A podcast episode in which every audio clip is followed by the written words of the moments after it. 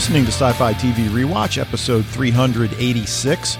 My name's Dave. I'm joined, as always, by my co host Wayne as we continue our discussion of the classic military science fiction series, Stargate SG 1. So, it's been a tough week for us Ravens fans, and uh, we're playing on Tuesday this week, so that's cool. Yeah. Yeah. Um, unless they, you know, are terrible again. I, know, I mean, honestly, they you know they played the uh, the Steelers very short-handed and only lost by what four points. So you know, so yeah. or five, I guess actually. But uh, so you know, there, there's hope. It's not a lot, but there's there's always hope. And well, I, th- I think we need to go back and recount the points, and and and we were certainly cheated. The, the, the, game was stolen from us by the officials. So right. I, I, think, I think there to... was a, uh, a, a Pennsylvania uh, referee who um, did not uh, allow us to view his uh, his, his decision making process. We he threw some of those flags. Yeah, no question. So, so stop the steal. But hey, that's okay. Well, we'll hopefully we'll uh, get better tomorrow against the Cowboys. But anyway, well, that's a, that's um, a great game to get better with this year. So. Yeah, yeah, yeah. Before we go too much farther, if you want to uh, contact us, it's sci-fi TV rewatch at gmail.com. You can come to the Facebook group and start posting there if you'd like. Uh, we do have a Twitter account, sci-fi TV rewatch. But I do have a little bit of news this week. Not sure you're aware of it. Uh, I know you follow Vikings. Season six, part two, which is the series finale, is going to release on Amazon Prime Video December 30th. Did you know that? Um, I, I, I, forgot the date, but I just saw that it's going to release on Amazon Prime before it they show it on History Channel, right? Yeah. So all 10 episodes of the final part of the series are going to launch together, just like Amazon does and, and Netflix for the most part. The episodes are going to air on history sometime in 2021. and I'm thinking, why? WTF? um, I, I, I don't even know what to think about this. And, and, you know, a lot of you guys know that I cover Vikings for Den of Geek. I write weekly episodic reviews uh, well, I did write weekly episodic reviews, and, and I'm not a big fan of having to review shows that get dumped all at once. But fortunately, Netflix was very good with Lucifer when it went over to Netflix, and they got me the whole season about a month in advance. And uh, Vikings has done the same. And I, I, say Vikings because, well, it's not history, it's not Amazon. I'm like, well, who the hell owns this show? Because once I get my screeners, I go to this link, I'm like, all right, MGM. So, all right, I'll mm. I'll play. so I don't know, but anyway, so that's coming December 30th. From what I've seen so far, I don't think any fans are going to be disappointed unless you're one of those people that just can't get past the fact that Ragnar is dead. So well, they they should have had plenty of time to get over that. He's, he hasn't been on the show for quite a while now. I, I hear you. I hear you. But uh, anyway, uh, so what are you watching this week? Well, I uh, I actually finished Doom Patrol. Oh, okay. That was really good. Uh, I, I really enjoyed that. Definitely recommend. It's you know it's I don't know it, it's it's very you know it's kind of weird. It's, it's very postmodern. You know, especially the the first season was definitely better because they had uh, Alan Tudyk played the big bad and he was awesome. And a lot of the you know a, a, lot of what made the show great that first season kind of came from him. Uh, he was not in the second season, but it was still very very good. Um, I think it went from DC to HBO. I guess the ownership of the show, right? Because it's HBO Max now, right? Yeah. yeah. So there were some little differences, but it was still very good. Brendan Fraser is is great in, in his role. He's uh, I think do, do, we? I know you, you. I know we. Do we actually ever talk about Doom Patrol? I don't know if we did officially. I covered it with Michael. I don't even remember if we did the whole first season or just a few episodes or whatever. And and you know, I enjoyed it. Uh, not enough that I'm going to probably seek out season 2, but you know, you mentioned Brendan Fraser. He's just one of those actors that I just like everything he's in. Well, I I can't say that. but I did like Doom Patrol and he he is very very good in Doom Patrol. Uh, yeah, I could probably do without Encino Man, for example. Yeah, I was going to say. Let me rephrase that. I, I, I, I, like him. Yeah, in everything yeah, he's in. He he is a very likable. Uh, I'm I, obviously he he could be a complete a hole in real life, but right, as an sure. actor, he he portrays likable guys very very well. So um, so yeah, it, it, it was good. There, there's it's there's a lot of depth to it. I, I really enjoyed it, and uh, I would recommend it. Um, the other thing I'm not really going to talk about because I can't really say anything, but if you're not watching The Mandalorian, uh, you should be. that's all I can say about that. Uh, potentially the best show that's on television right now. It's incredible. The you know shit just got real on the show. It's so good, you know, and the the characters they're bringing in from the Star Wars universe uh, it's just amazing. Uh, I, I, can't say, but I, I don't want to talk about it because, you know, again, people might not have, you know, watched the most recent episode. The most recent episode, especially, was just out of this world. So it's, uh, it's just spectacular. Watch it. Cool. You should be watching okay. The Mandalorian.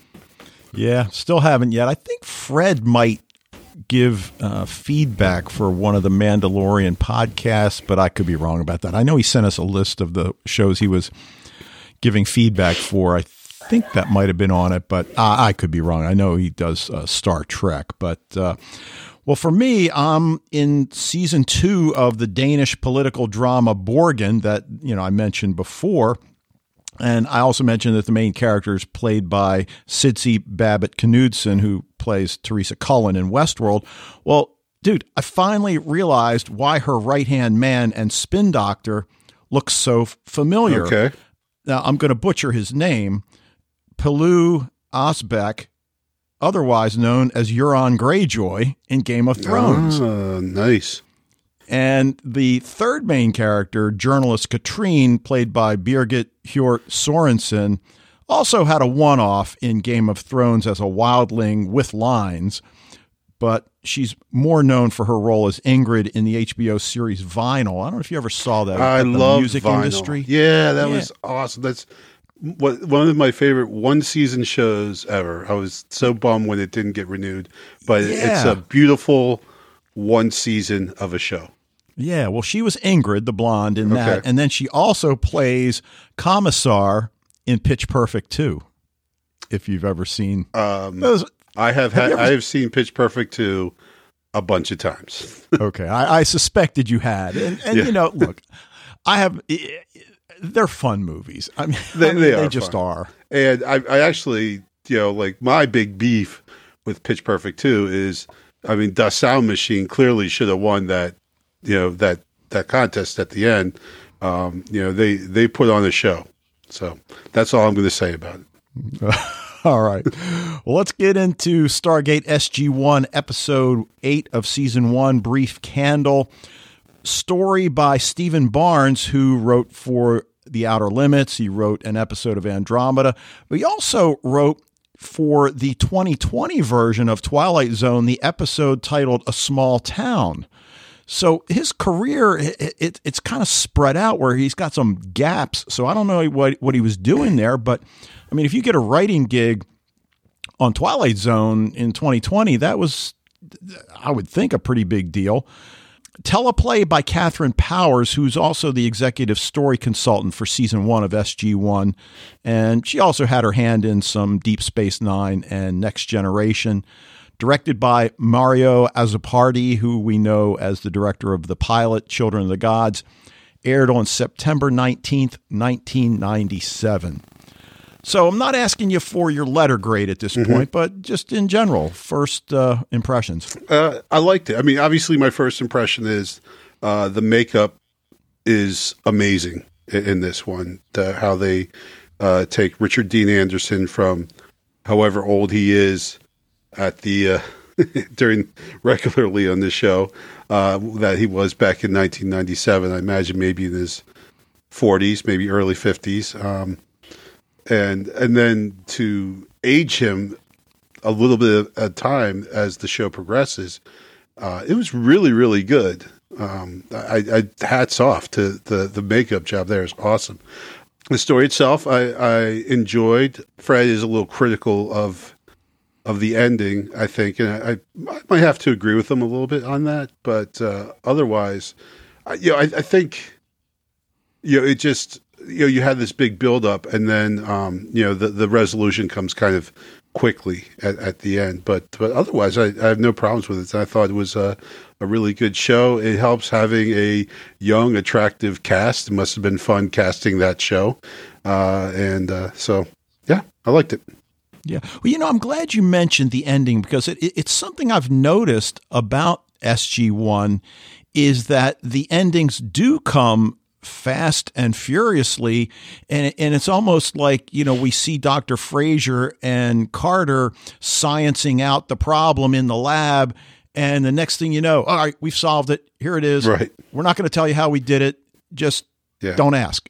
And then we've got the cure and virtually no to little explanation which is fine to to a uh, large I mean, it's it's kind of fine, but even me, who I you know, my my powers of suspending my disbelief are pretty impressive, I think. But even at the end, it's like, what? Like you know, just all of a sudden, boom! Like Deus Ex Machina, anyone? You know, like I, I, I don't know if I, I I thought that they probably could have built up to that a little bit better than they did instead of just springing it all at once um, it's like you know, it's it's almost like they were in the writers' room and they're writing and writing and writing, and all of a sudden they're like, "Holy shit, we're at forty-two minutes." Yeah, we only have forty-two minutes. We've we, and we've written all these pages. We, we only have like you know three minutes left to to resolve this, and so um, instead of going back and, and working into the script, they just came up with something very. I don't that's probably not actually what happened, but you know, I feel like that's what happened. Uh, you never know. I mean, re- right. really. I mean, so so many scenes that end up uh, as DVD extras that got cut really for time purposes, and you know, a lot of times the the writer or the director or the showrunner will talk about how. Uh, they really regretted leaving that scene out, you know, and for whatever reason, Ronald D. Moore is, is wonderful for for pointing out those sorts of things uh, with Battlestar Galactica. But, um, you know, one of the things about this episode is, is, there's a very simplistic theme, right? Treasure every day like it might be your last. Right. And, okay, it, it's pretty simplistic. Is it deep enough to work for a 44 minute episode? No. Yeah. And, and that's kind of my impression. I mean, the episode has other things going for it but eh, yes. you know, I think you mentioned uh, last week or the week before that you know, at, at this point there's really no development of any overarching storylines. You know, the characters are getting to know each other, but just eh, so little at a time. I mean, other than Jack's backstory, we really haven't gotten much out of anybody at this point. Yeah, and you know, and that's that's not you know that's not necessarily a, a terrible thing. Absolutely you know? not. Right. So it, it, it, it is what it is. To to coin a phrase that I'm actually getting tired of hearing, so I don't know why I said it. But uh, now the other thing I did notice is that Jackson's carrying a sidearm in this episode. So oh, I did not notice I that. Guess the writers heard me last week or the whenever I mentioned that. um, uh, your comment went through a, a portal in time to, to reach back to the writers in 1997. There you go. So we've also got the discovery of the Goa'uld experimentation with nanotechnology. So I guess certainly we have to keep in mind as we move through season one that are we going to encounter these experiments on other planets? And if so, is, that going to be kind of the, the trope that Fred and, and we talked about hoping we weren't going to see with all these ancient cultures? So um, I don't know. I, I, guess maybe if the experiment's cool enough. I mean, this was kind of a cool experiment. I mean, w- when you look at it, it um, I, I could kind of dig the whole rapid aging thing, although not sure what the goal was after with it. Yeah, well, you know, they can only theorize as to as to why, and of course, Jack is just like he was just toying with you. You know, like you were just an experiment. That's all you are, um, which makes it even worse because he didn't even care enough about you know, or he left the the experiment running, uh, despite you know, just as after he left and just left it there. And so these people continue to go and live, you know, a hundred day lives, which I guess if that's. Well, no, no. Sam said something about whatever technology she MacGyvered together there at the end is going to allow them to now age normally. No, but I, I mean, the, the whoever the oh the Goa'uld oh I got the you. Goa'uld yeah right who just left them there I mean that's obviously even more harsh that you know not only is he experimenting with human beings, but then he experimented with them and just left them right. to continue on. Well, but but but but of course, then you think if everyone only lives a hundred days, then do you have a idea of mortality or, or what you know like I, I, don't know. I don't know what i'm trying to say. Exactly you know but, but like if, if they don't understand that there's a possibility or living of living beyond that you know they, they have no sense of like loss i guess. Like they wouldn't think we're being robbed or anything because that this is what their existence is. Well right. And i think that kind of gets established when when it's either Kynthia or the the young woman that has the baby it explains that we've only got 100 days of bliss so we need to enjoy them that's their whole life is just enjoying each day and i, I think it's teal'c that notices immediately uh, these people don't look like they've ever worked a physical day in their life. Uh, I don't right. know why the Goa'uld would even bother with them because, yeah. you know, of the typical reason that the Goa'uld would, would take human beings to a planet, which was, you know, generally to work. The other thing that I'm kind of starting to have trouble with is, is Jack on more than one occasion will tell the people, nah, you don't have to worry about the Goa'uld. They're not going to come back. Well, right. how do you know? Yeah, exactly. Like, and again, in the same way, like you said, like whoever this Goa'uld was that started this experiment left it. Well, Jack is going to have them tear down the statue and completely, you know, leads this revolution. And then what's he going to do? He's just going to, you know, stroll back through the Stargate. Well, of course, he doesn't think that. Um, he, he's probably, you know, is my thinking he might be dead, but but still, he won't be around to suffer the consequences if the Goa'uld do show back up. Yeah. All right. Well, I don't want to wait too much longer to get to my favorite aspect of this episode, which is, okay. of course, Bobby Phillips, who plays Kynthia.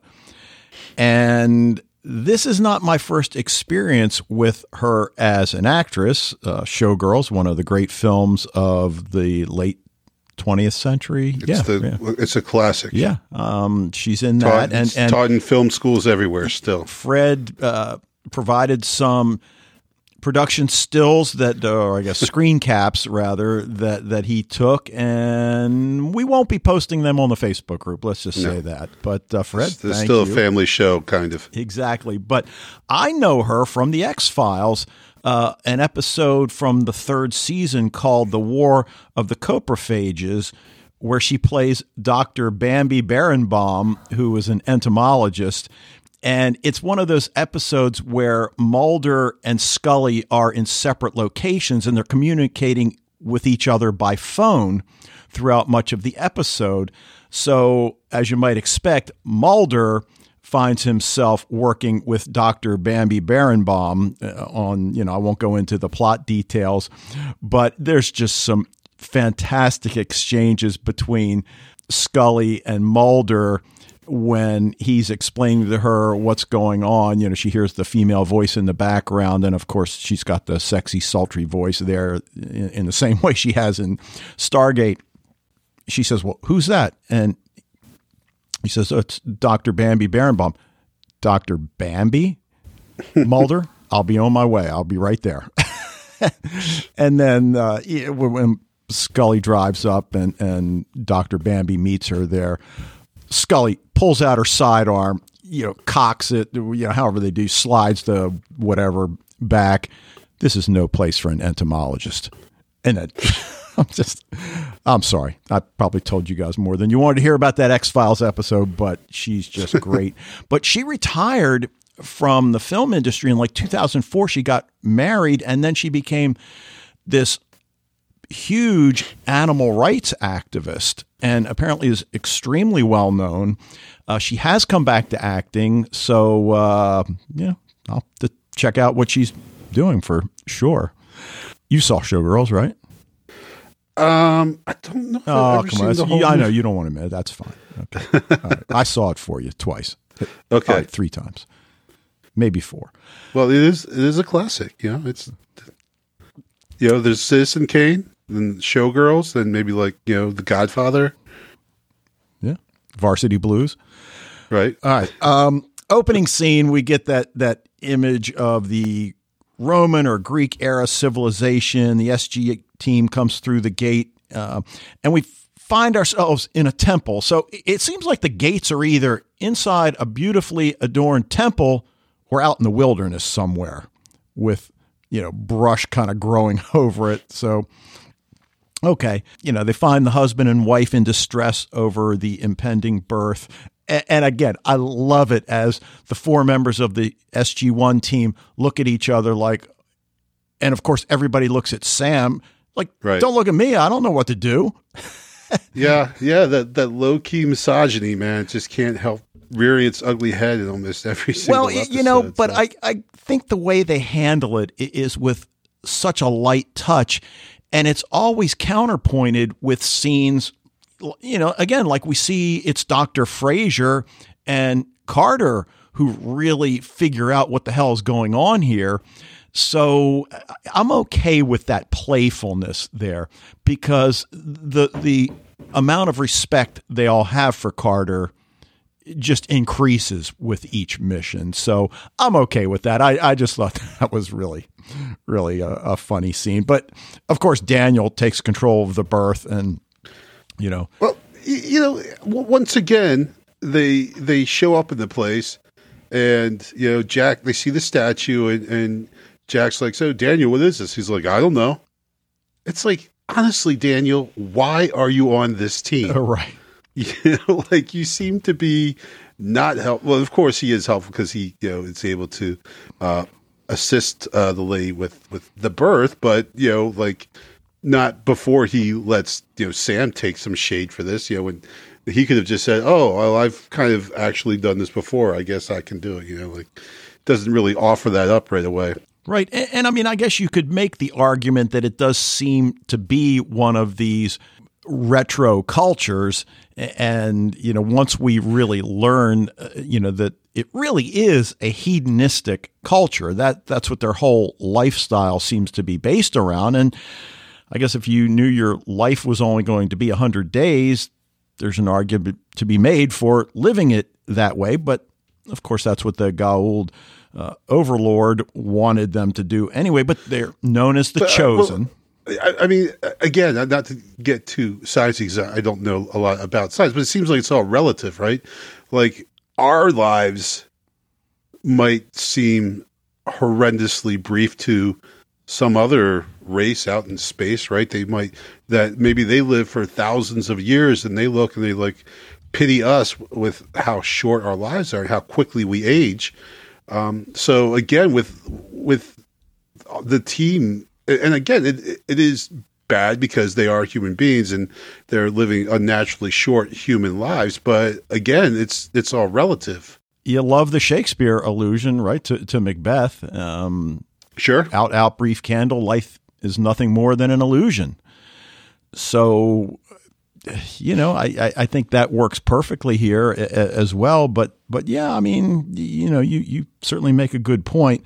You know, as, as they're looking over the villagers, you know, they immediately latch on to the fact that there don't seem to be any old people here, which okay, I, I, guess. I mean, when, when you see Cynthia, for instance, and we learn that she's 31 days, and you know w- we see her. You know, she's about I guess late twenties, maybe thirty at this point in real life. Well, she's still got sixty nine days to go to age. So you, you I, I, guess what I'm getting at is, well, why don't we see why, any old people? Exactly. Why aren't there old people? Exactly. That's that's a great question. So you know, maybe we're asking questions we shouldn't be asking. But yeah. anyway, so uh, one of the young women, uh, Cynthia, flirts with Jack, tells him the food. She gives him this this plate, and he's ready to share it with everybody. No, it's only for you. And again, Sam is the one the camera focuses on as she's so amused by Cynthia's attraction to Jack. And, and I guess what I love it, uh, love about it is that we're not really shipping Jack and Carter.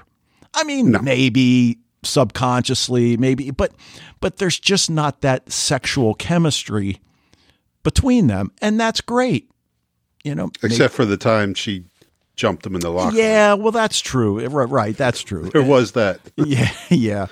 But you know, we learned that the food has this euphoric effect on Jack, and again, seeing him like Carter, that scene in the locker room when she jumps Jack, you know, this is so unlike him to be out of control like this. And then, of course, when she performs the exotic, erotic dance that uh, mesmerizes him, leads him into bed. What exactly just happened? Uh, well, dude. Uh, yeah, your ninth grade health teacher could probably tell you what happened, Jack. Yeah, exactly. Um, and, and, then you see the other couples coming in the into the room, and he's like, "Whoa, what's going on?" Because I'm sure he's hey. thinking like we're thinking, like, "Okay, yeah. I'm a pretty liberal guy, but you know, maybe not that liberal."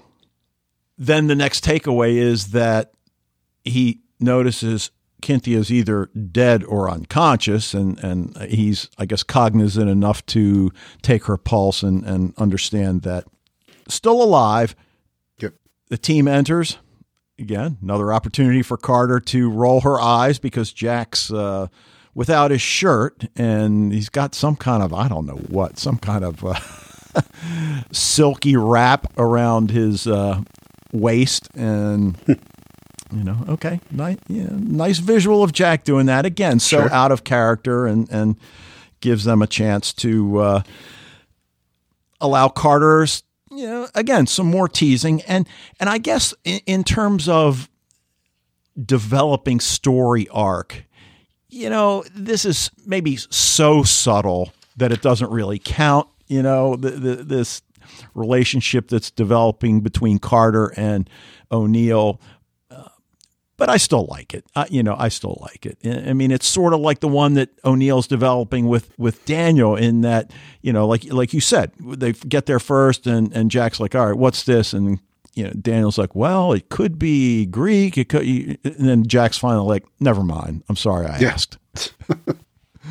well, again, why is Dan- uh, I'm going to keep going, but why is Daniel on this team? I just don't know. Right, because but, we don't need him to decipher the the uh, no, dialects no, because Teal'c did that, right? Yeah, exactly. He he does it, and you know, you asked earlier uh, whether or not these people have any kind of a concept of you know what it means to experience loss and, and things like that, and you know, we don't know. I mean, obviously, people live out their lives and die at some point, you would think, so that, sure. uh, you know, they must have to bury the bodies somewhere.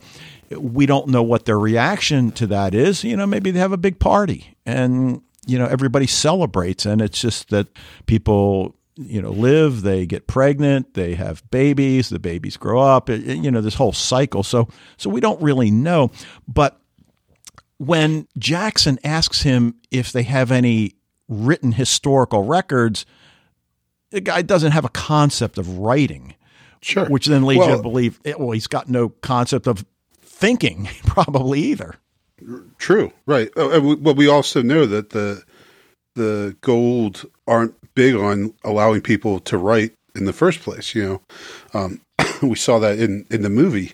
So, but but obviously, if you're only going to live hundred days, I mean, well, they acquire speech pretty quickly, um, obviously. Eh, but uh, you know, writing probably just something that you, know, you just don't have enough time to develop any kind of writing system. Yeah.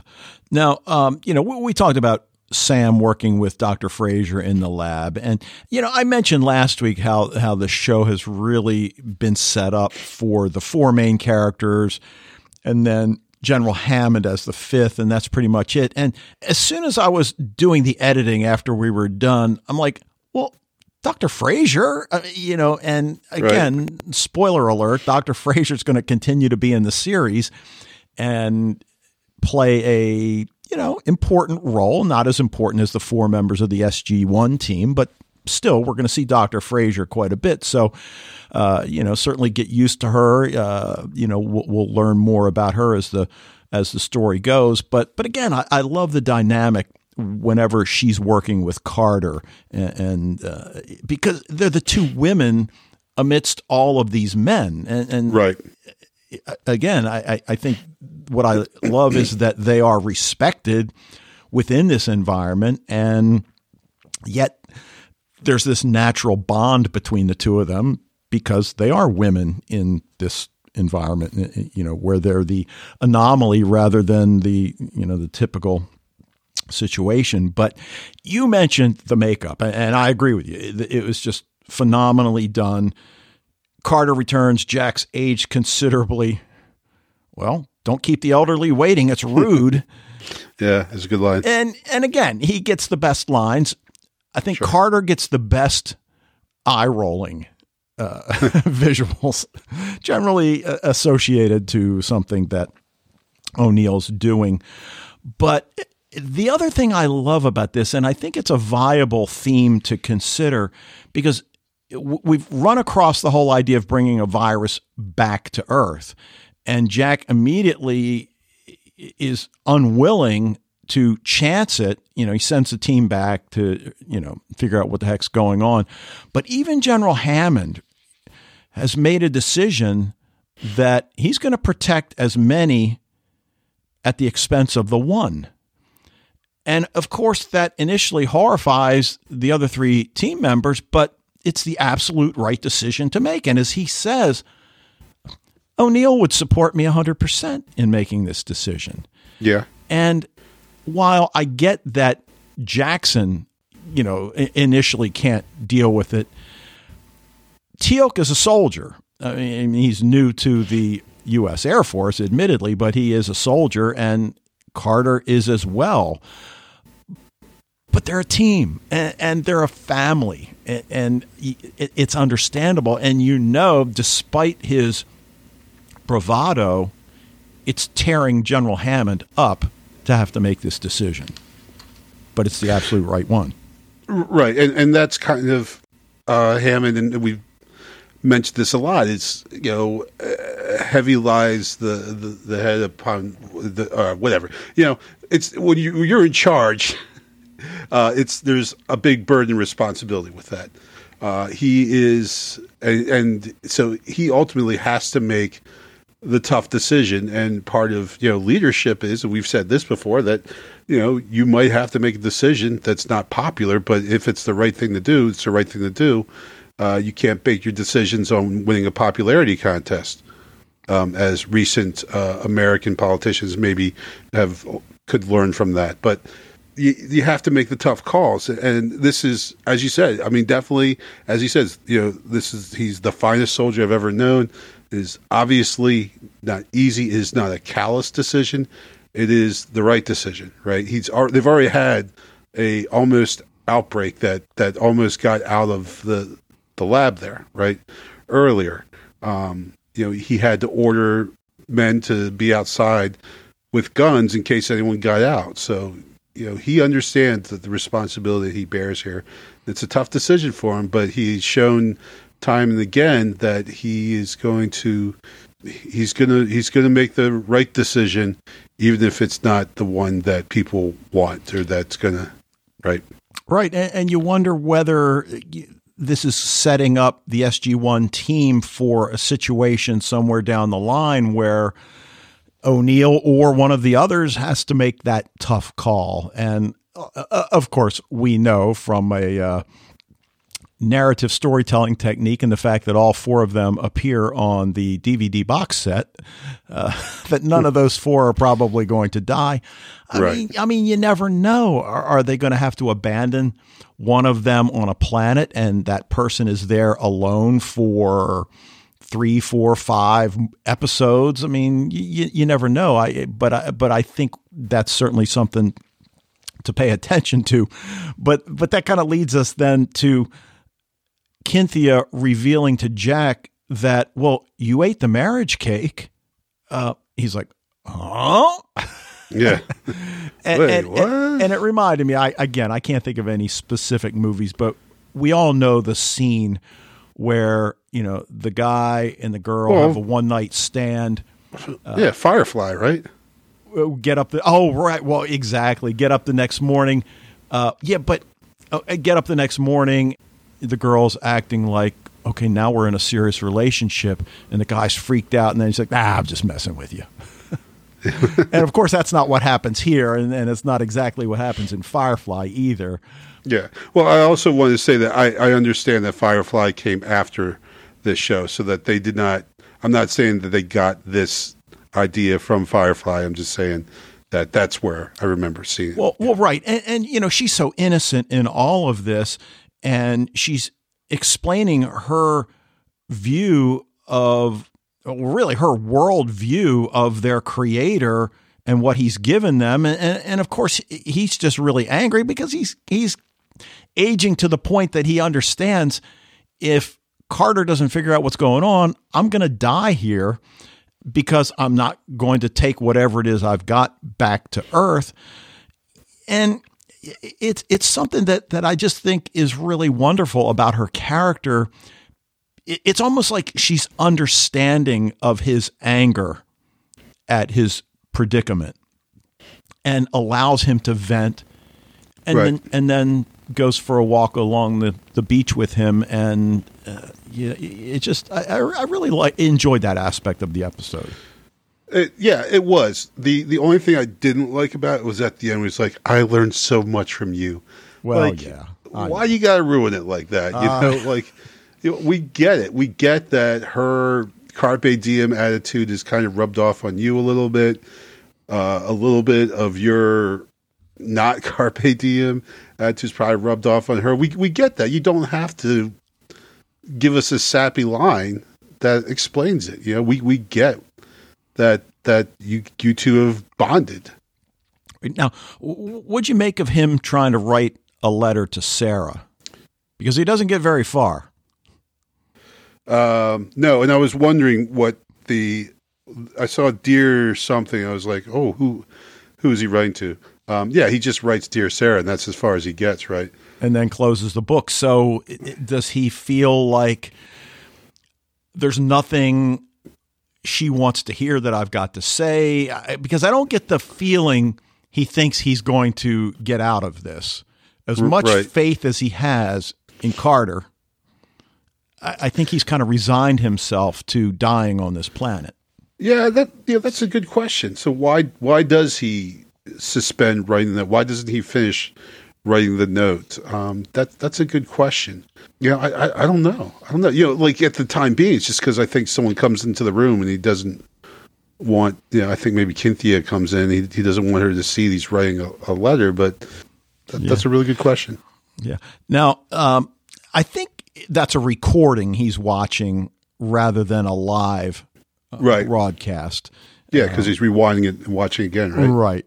So you know they give him a sit rep, and and we really know they're all saying goodbye and and putting on a brave face because at that point, she and Fraiser really don't have anything. At least anything concrete. I mean, they kind of know what's going on, but you know, as you said earlier, and Fred mentions in his feedback, is like all of a sudden, oh, this is what it is. Here's how we fix it. Let's go. Yeah. Episode over. Yeah. Thank you for all Which you it- yeah. me. Right. Yeah. Yeah, yeah. It's just that's just really kind of I don't know. Um, I, I just really feel like they could have worked up more gradually to it. I think they kept throwing obstacles and obstacles and obstacles in the way, and then finally they got to a point like, oh, holy crap, we need to resolve you know, but we've we paid ourselves into a corner by just throwing up all, you know too many obstacles. Like, do they need? Do, do they have to wait as long as they did for Hammond to say, "I'm destroying all the samples"? I, I, I don't. You know, they could have done that much earlier, um, or not at all. Right? Not have that not be a thing, and then give us some more of their discovery of of what's going on. I don't know. It, it definitely would felt like not 100% naturalistic. Yeah, I, uh, I know, but, but I, I, guess for General Hammond, it's almost once he hears the words artificial intelligence, that's when he goes into destroy mode. And I, I get that. Uh, but the other thing that I couldn't help but noticing in, in, in terms of you know our contemporary world, and that is the toppling of the statue of Pelops, because right.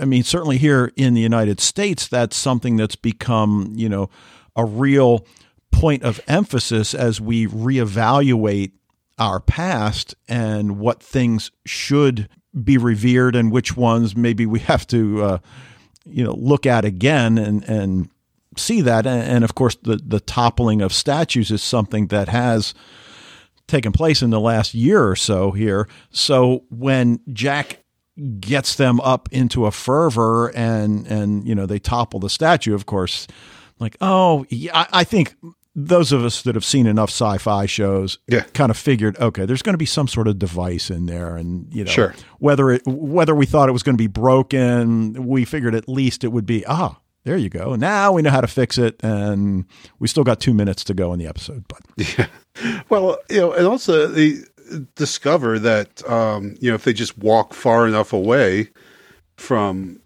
the village that they don't fall asleep i'm like I mean, well, I guess if if you're if you only live for 100 days that doesn't provide a lot of opportunity for like experimentation scientific discovery i guess it's kind of like the thing. But you think about it like did no one ever walk too far away from the village? I know pelops forbade it right?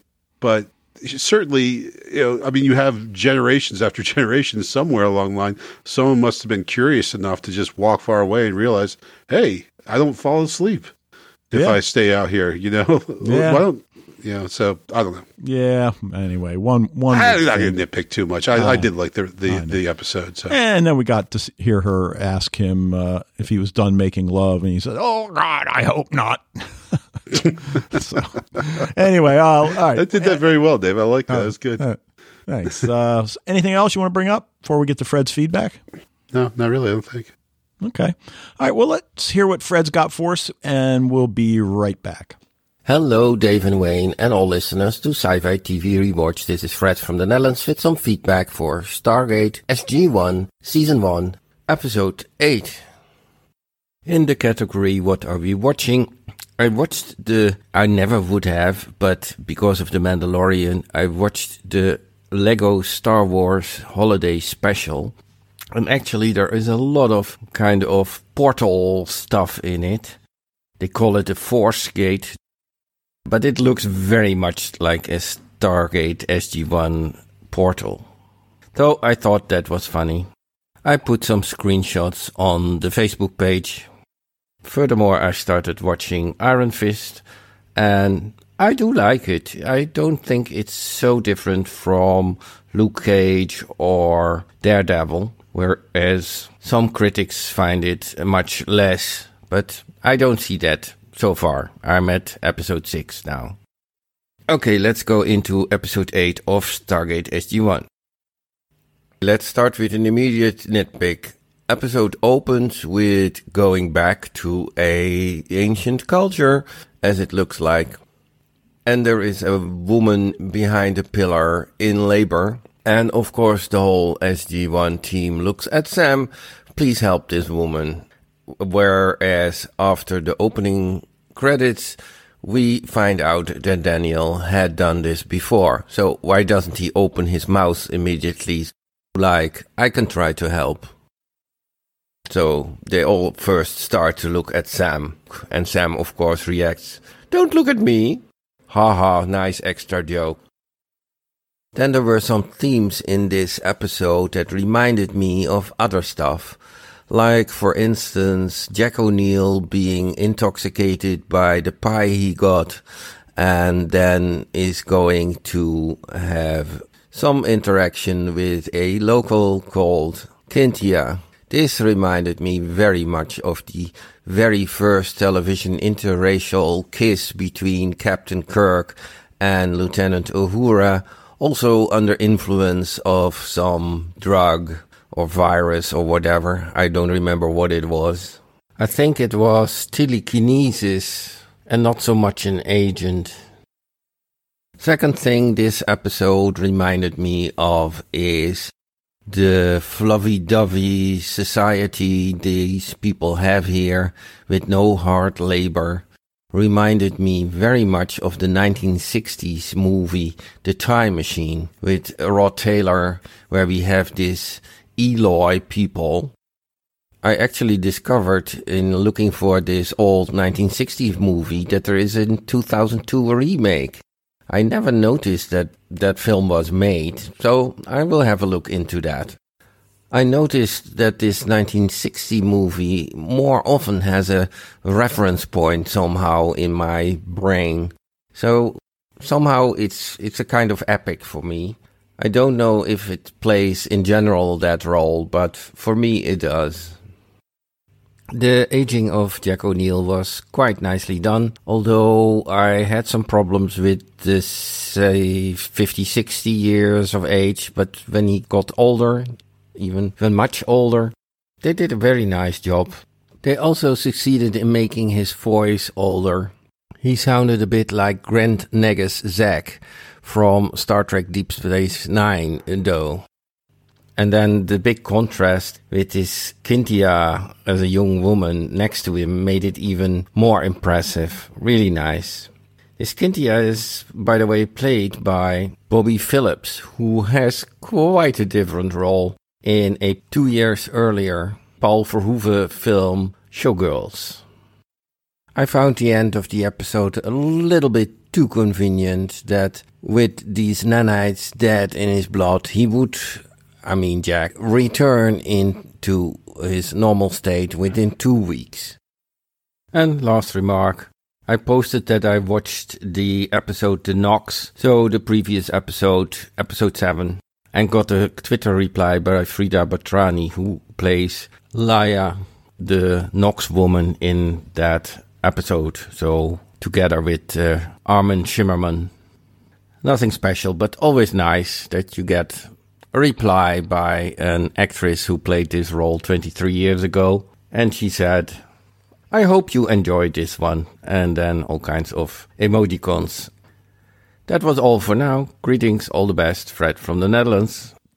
All right. Now, he mentions the classic film, The Time Machine, uh, with, uh, God, I can't think of his name. Uh, anyway, it's a great film made in I think like 1956, and he, when, when you see people like the chosen in, in this episode, Rod Taylor, Rod uh, Taylor, uh, yeah. yeah. and it's a 1960 film. Mm-hmm. Um, you, you you can't help but make that connection between the Eloi and the chosen because the Eloi, even though we're in the year, I don't know what it's like 600,000 or something like that, he goes so far into the future. He starts in the Victorian era and ends up in the uh, six digits uh, of in terms of years. But but yeah, no, Fred, it's not just you. I I, I definitely uh, uh made that connection.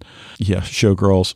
That was. Uh, um, oh, the uh, thing, and he had sent us the the message about how, yes.